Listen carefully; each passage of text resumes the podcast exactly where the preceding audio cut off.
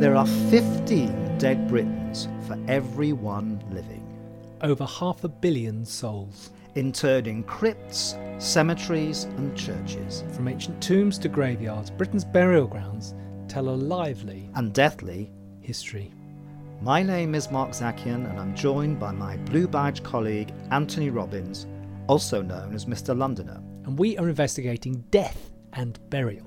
From sin eaters to people literally dancing on graves, from time machine tombs to a necropolis railway, Join us as we dig up stories about graveyards. and hear some tales to lift your spirits.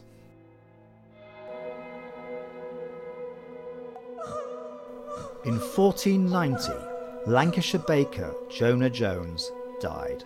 Three days later, at his funeral, it costs four pounds to feed the mourners. That's £2,500 in today's money, There were bell ringers at one pound and ten shillings. more than a shilling a ding. The more dings, the quicker you got to heaven. The wax candles cost one and six, Plus two pounds for the wine. and four pounds for the priest's oil. Priests were forbidden to charge for funerals, but made very good money on the sundries. A graveyard burial cost eight shillings a spot, But John paid two pounds for a top location inside the church, next to the altar. and his monument, eight pounds for a brass and marble figure. All this added up to a year's income for the average medieval citizen. But for John, his money was well spent. A good funeral protected your soul from the devil. And John even made sure that there were musical mourners at that funeral. Known as placebos, from the Latin to please, They would turn up and sing a prayer at your funeral in exchange for a free meal. Helping speed you through purgatory into heaven. And John was buried with his feet facing east towards sunrise, where God shines his light on the world. And on the south side of the church, Lucifer stalks the dark and literally sinister north side, where the outcasts and murderers and criminals were interred. and John did not want to lie down and spend eternity with thieves and sinners. The church's monopoly on burial rights meant anybody who died in a remote parish had to be brought to the mother church. often involving journeys over miles of hilly countryside.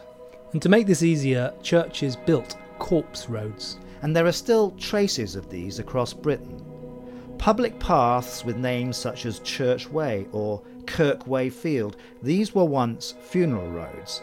The Lake District has an old corpse road leading from Swindale to the beautiful Shap Abbey. The last body was taken down this track in 1736. And the road from Rydal to Ambleside still has its own coffin stone, where the body was placed while tired pallbearers rested.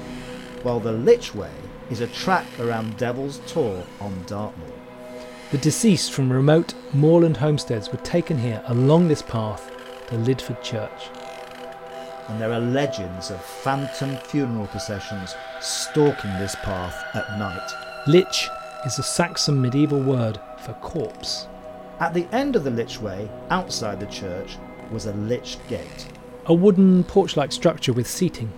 Before mortuaries, bodies were placed on a bier and kept under the church Lich Gate.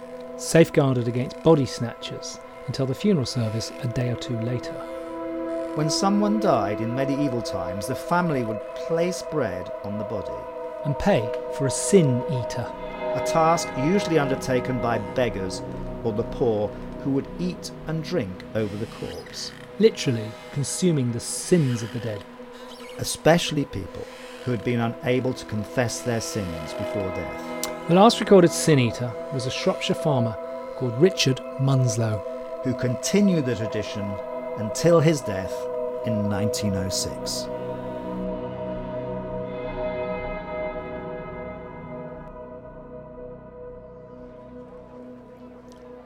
I have heard reports that these single women were forbidden the rites of the church so long as they continued that sinful life and were excluded from Christian burial.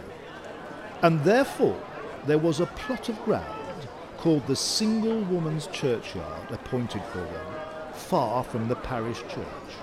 The words of historian John Stow describing the Crossbones graveyard in 1598. hidden down a back street south of the River Thames. is an unconsecrated resting place for hundreds of prostitutes who lived, worked, and died in this libertine corner of London. 900 years ago, the bishops of Winchester governed the area from their great medieval palace and estate along the south side of the Thames. And in 1161, the king set out 39 rules for the bankside brothels, known as stews. including this edict that a woman that lives by her body shall have free license and liberty to come and go as she please without interruption. Controlled by the bishops, the prostitutes were nicknamed Winchester geese, perhaps after their custom of baring their breasts to entice punters. The bishops licensed and taxed the prostitutes, and no doubt returned these monies to them by using their services. The working woman's life was hard and venereal disease was rife. The phrase bitten by a Winchester goose was slang for catching syphilis.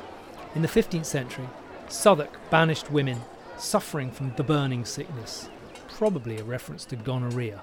Disease and poverty made the prostitutes' lives shorter than average. And in death, they were excluded from burial in the parish churches. and so were interred in the unconsecrated Crossbones single woman's graveyard. By the dawn of the Victorian era, Southwark was one of the worst slums in London, dense with crime and cholera. And the Crossbones was repurposed as a pauper's graveyard. a favourite hunting ground for the body snatchers, who unearthed corpses to sell for anatomy classes at Southwark's Guy's Hospital. A letter from the parish authorities had noted that the grounds was So very full of coffins that it is necessary to bury them within two feet of the surface. and that The effluvium is so very offensive that we fear that the consequences may be very injurious to the surrounding neighbourhood. many believed that the population of foul smelling corpses was responsible for London's cholera epidemic. And the cemetery offended public health and decency and was closed in 1853. Forgotten about until the 1900s when London Underground needed to build an electricity substation. Museum of London archaeologists excavated a small portion of the cemetery. and removed 148 skeletons, just 1% of all the bodies packed beneath the ground. One of the skeletons was a 19 year old girl. Identified as Elizabeth Mitchell, who entered St Thomas's Charity Hospital in 1851 as a patient in the fouled ward. Ten days later, she died. Poor little Elizabeth was four foot nine tall, her bones riddled with syphilis infection, and her face disfigured with pox sores, probably as a result of being a young prostitute. 99% of the bodies in the crossbones remain underground, their secrets probably buried for generations more. In recent years, locals and Londoners have joined together to honour these nameless deceased. Once a month, they gather to remember the outcast dead, writing the names of lost ones on ribbons and mementos and displaying them for all to see.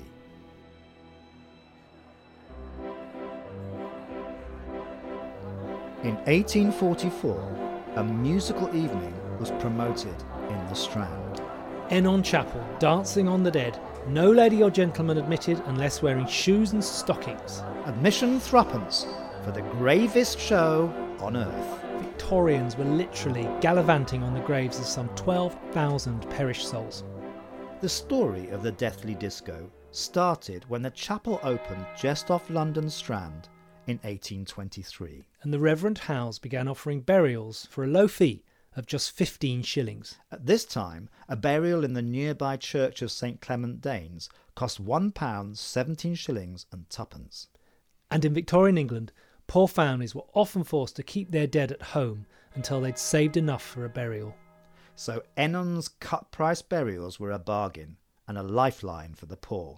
They made it cheap, cramming the coffins into a 60 by 40 foot pit under the chapel, With more than 20 interments every week. filling them over with quicklime to speed up decomposition and create new space. But all was not well in this mortuary bargain basement. One witness reporting, The vault housed an open sewer carrying the bodies into the Thames. and that People praying in the church regularly experienced fainting and sickness due to the fumes. But all went well for Reverend Howes for a number of years. despite worshippers retching into their handkerchiefs and falling unconscious at the noxious stink.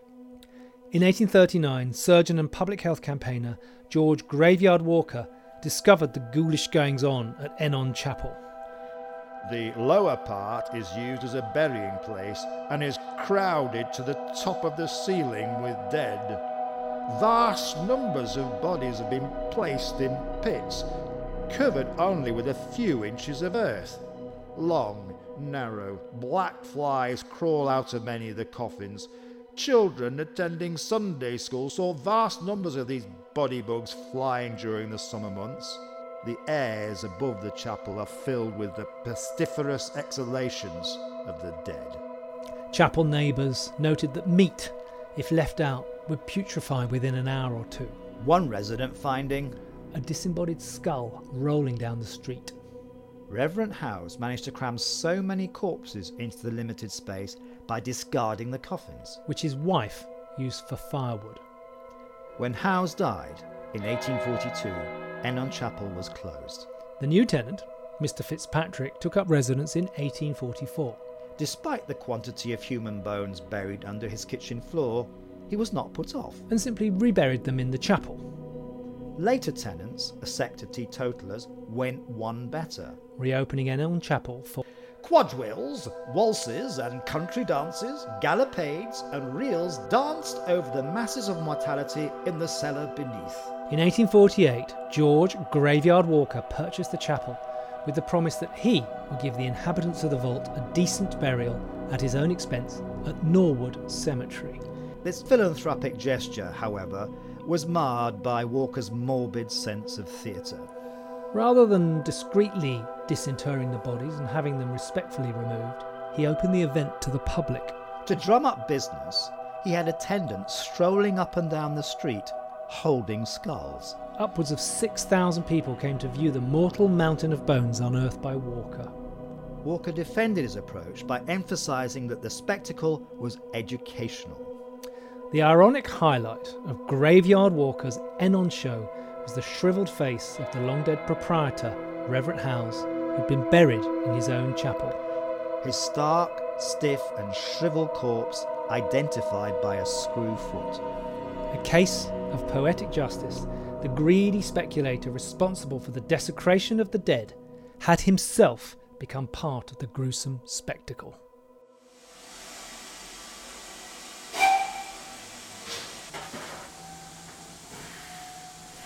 It's 1874. A train pulls out of London, heading for Brookwood in Surrey. On the passenger ticket is written coffin. Definitively, one way, final railway journey that began here at Waterloo. from a special station run by the London Necropolis and National Mausoleum Company. This was the answer to the ban on burials in central London and the prohibitive cost of funerals that was crippling the capital. The London Daily News wrote Under any circumstances, a funeral is an expensive affair. The consequence of the removal of the city cemeteries inflicts a purder on the ordinary man that he finds difficult to bear. This is felt so acutely that it is not uncommon to see a coffin placed on top of a cab and conveyed to its destination. We look with interest to a company that promises to diminish the cost of funerals in general, and to offer a means by which the tedium of following a corpse to the grave may be avoided. And so the Necropolis Company proposed. A city for the dead at the utmost possible economy. Not everyone was in agreement. The Bishop of London fumed. The speed and noise associated with railway travel would be an affront to the burial process. and the Earl of Shaftesbury claimed that to cover expenses they would have to inter 40,000 corpses a year, claiming that because they'd agreed to bury London's paupers, Hundreds of bodies would pile up in the arches under the railway. but objections were brushed aside. At its peak, the train carried more than 2,000 bodies a year. Mourners could leave with their dearly departed at 11:40 a.m., attend the burial, have a funeral party at the cemetery station complete with home-cooked ham sandwiches and fairy cakes, and then take the same train back to London by 3:30 p.m. There were five classes of funeral, First class cost 21 pounds and 14 shillings. while the fifth class, or walking funeral, was three pounds and nine shillings, with tickets for four mourners included. The Funeral Railway's mega cemetery at Brookwood was the largest in the world. with a branch line arriving, chugging through the graveyard to the two chapel stations. One for the Church of England and one for everyone else. Each chapel station had its own bar. And on one occasion, an engine driver was too drunk to drive back to Waterloo. The first train departed in 1854. Stillborn twins, born into poverty, the burial paid for by the parish. A decade later, the Great Northern Cemetery Company opened a rival funeral train at King's Cross, promising funerals for the London's poor. It was located at Belle Isle, which was home to navvies, cabmen, and porters. The station had a mortuary chapel where bodies were stored while the family got money together for the funeral, Its cemetery was in Colney Hatch in Barnet. offering 98 acres of graves for Anglicans and 44 for nonconformists.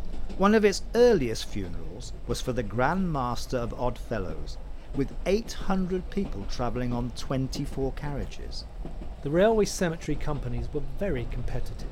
Fighting for contracts to exhume London's overcrowded graveyards and rebury their bodies at their own cemeteries.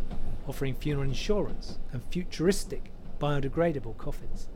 They kept hundreds of emergency caskets, often used if somebody died in a hotel, removing the body late at night to avoid worrying the guests. And they built station lifts that could raise a dozen caskets in one go up onto the platform, and trains that would transport up to 25 coffins. The Necropolis Company buildings can still be seen on Westminster Bridge Road. Celebrated for their waiting rooms, from where three funerals at a time were loaded onto the train in complete privacy, the railway magazine said of the station, Here, the quiet and subdued puffing of the engine seems almost sympathetic with the sorrow of its living crate. One is reminded of the last great station on the railroad of life, the final platform of the completion of this world's journey.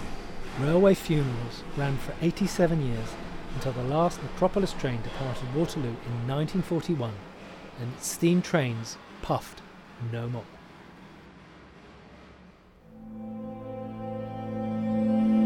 Victorian Britain was in an almost permanent state of. In 1850, the average life expectancy was 41. Only two out of ten babies reached their second birthday, and parents expected to bury at least one child. The Victorians kept a precise mourning etiquette. Curtains would be drawn, Clocks stopped at the time of death, mirrors draped or turned to the wall. A wreath tied with black ribbons was hung on the front door to alert neighbours. The length of mourning was absolute. Deep mourning for two years, followed by a period of half mourning with strict codes of dress. For a widow, full black must be worn, no jewellery, and a veil to conceal crying. When a husband died, it would take four years to move through the three stages of mourning.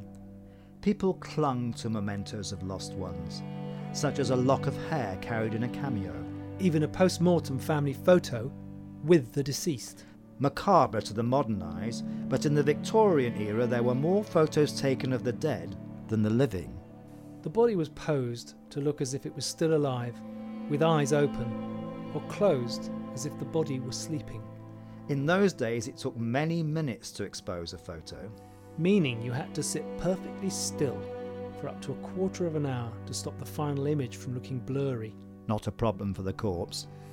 Queen Victoria had a sculpture made of her late husband, Prince Albert, when he died in 1861. She insisted on the statue featuring in every family portrait, Victorians did not like public displays of emotion, the motto for the day being keep calm, carry the coffin, but they did want a good crowd for the send off, and so would employ professional mourners, known as mutes. typically impoverished men who are given a nice suit and paid to show up at a funeral, look solemn and sad, but say nothing. By the mid 1800s, no self respecting Victorian would be buried without mutes in attendance. Charles Dickens poked fun at this practice in his novel Oliver Twist. When the undertaker, Mr. Sowerberry, suggested that Orphan Oliver could become a funeral mute. I don't mean a regular mute to attend grown up people, but only for children's practice. It would be very new to have a mute in proportion. It would have a superb effect. With newspapers claiming that the misery mutes were drunkards who took their payments straight to the pub, By the turn of the century, the mutes were muted. Victorian anxiety around death continued once the body was in the ground. Many graves were built with a hollow stone column running down the coffin, At the top was a bell tower, to be rung if you'd been buried alive, and these coffin alarms continued well into the 20th century. with electric alarms fitted to coffins, Maybe future coffins will come with a wireless panic button. paid for in cryptocurrency.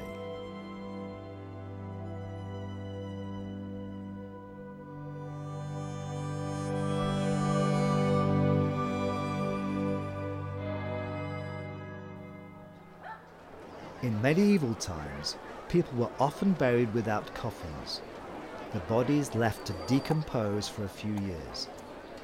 After which, graves were opened and the bones removed and placed in a charnel house. On London's Fleet Street, at St Bride's Church, is a charnel boneyard, containing an estimated 7,000 human remains.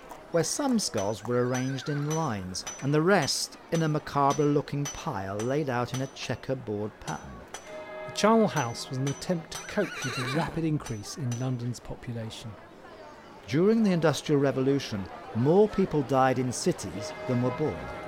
And as the burial grounds filled up, grave diggers would pile coffins one on top of the other in a desperate attempt to create more space. This overcrowding meant that relatively fresh graves were smashed and desecrated when new ones were dug. So the government outlawed burials in the overcrowded parish churches. And this led to some bizarre proposals. Architect Thomas Wilson designed a giant mortuary pyramid. Rising up 94 stories, the Metropolitan Sepulchre would cover an area of 10 football pitches. filled with thousands of individual vaults for 5 million deceased Londoners. At a rate of £50 per vault, with 40,000 burials a year, the Pyramid General Cemetery Company would have made £10 million for its owners. Selling them cheap and literally piling them high. Had Wilson succeeded, the giant pyramid, topped with an obelisk and four times the height of St Paul's, would have been London's most notable landmark. The dead centre of the capital. In the end, the authorities decided on a more conventional approach, Passing an act establishing cemeteries for the internment of the dead. and the suburban cemetery was born. And a series of Victorian burial grounds were created all around London. Known as the Magnificent Seven, they're a combination of national monuments, listed buildings, urban parks, wildlife sanctuaries, and peaceful retreats.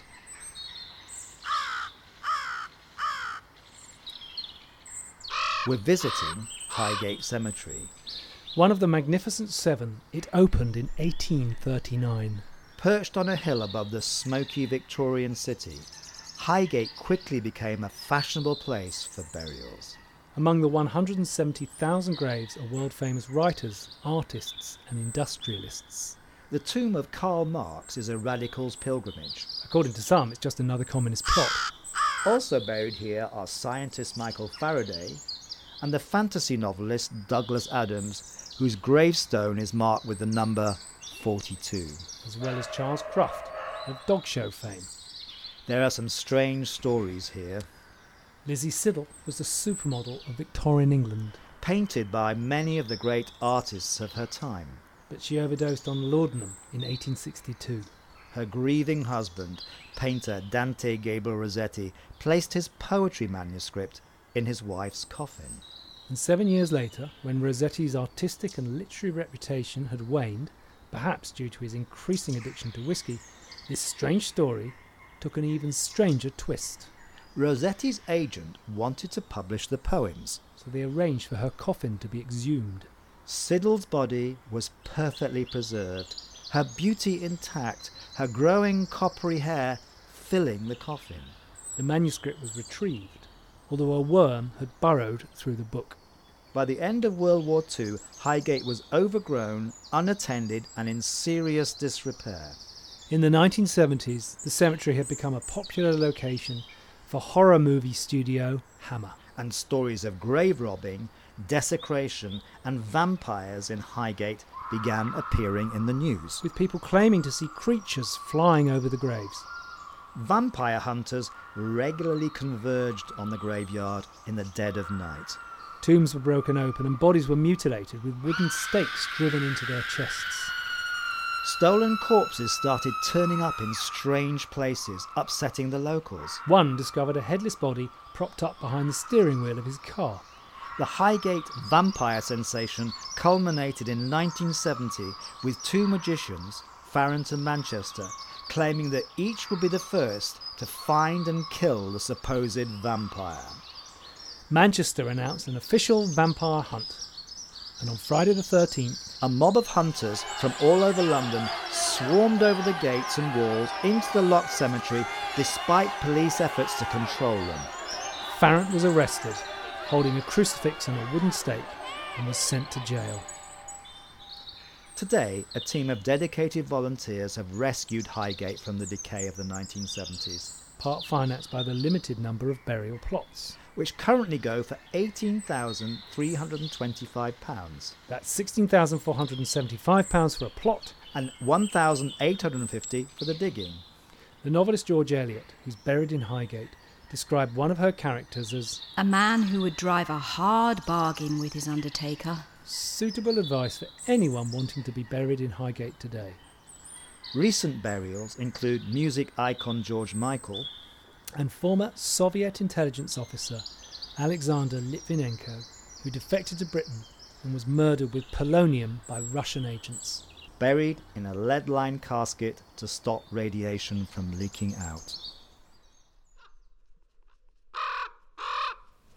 Brompton Cemetery is another of London's magnificent seven. With tree lined avenues, classical colonnades, and underground catacombs. Alongside hundreds of Victorian tombs are the graves of several First Nations American performers who died while in London as part of Buffalo Bill's Wild West show. Beatrix Potter, who lived nearby, took the names of some of her characters from tombstones in the cemetery. Near us are graves marked Mr. Nutkins, Mr. Brooke, Mr. Todd, Jeremiah Fisher, and even a Peter Rabbit. Names of long dead people who are now immortalized forever. One of the most mysterious graves belongs to Hannah Courtoy. An unwed mother of three daughters, Courtoy inherited a wealthy merchant's estate. Many say that she was his lover. Either way, she was rich and set up as a socialite obsessed with the new Victorian fad of Egyptology. She died in 1849. Her elaborate tomb, constructed by Joseph Bonomi, the Egyptologist architect. who claimed to discover scientific secrets while decoding hieroglyphs on Egyptian tombs. But his giant Brompton tomb has no name inscribed on it, The mystery deepened when the key to the mini mausoleum was lost, leading people to believe that the monument is a working time machine. with its wheel like motifs on the door, which some claim operate the time machine.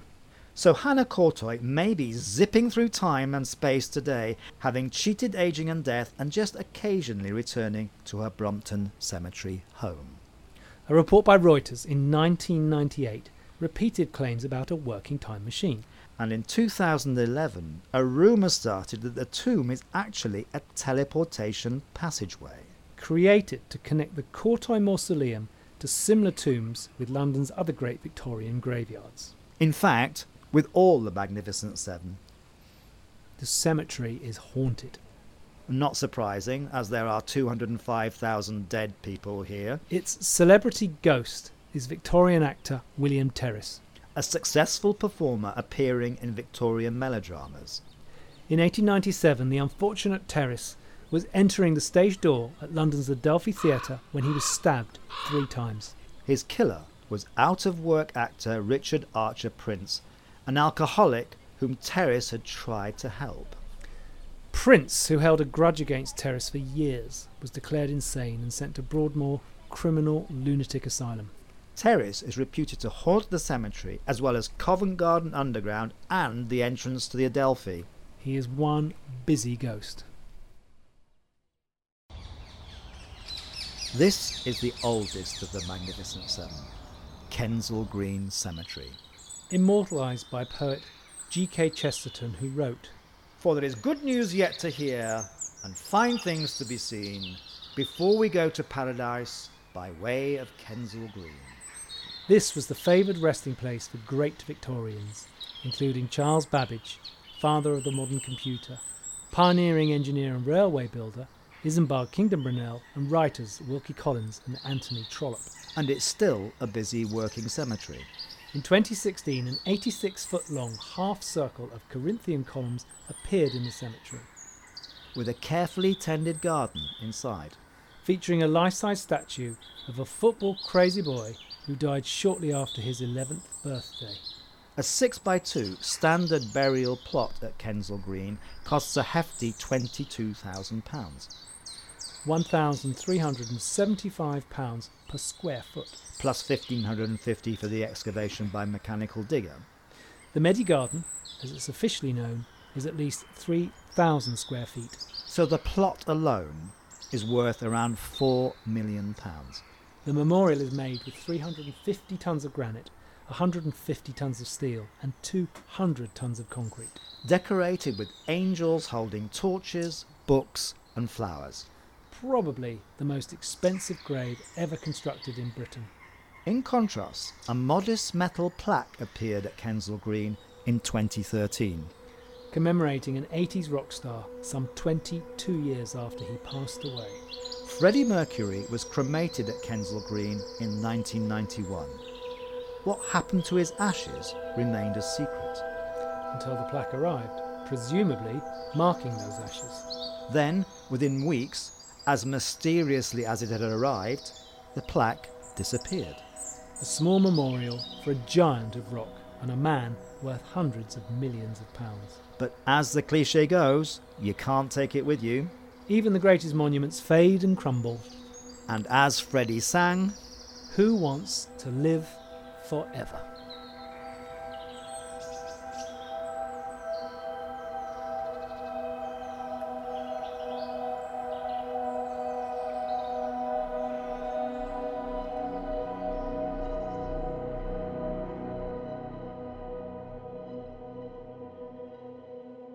This Extraordinary Stories of Britain podcast was produced by Mark Zakian and featured Anthony Robbins, also known as Mr. Londoner. The music was by Scott Buckley, scottbuckley.com.au. To hear more of our podcasts, follow us at www.storiesofbritain.com.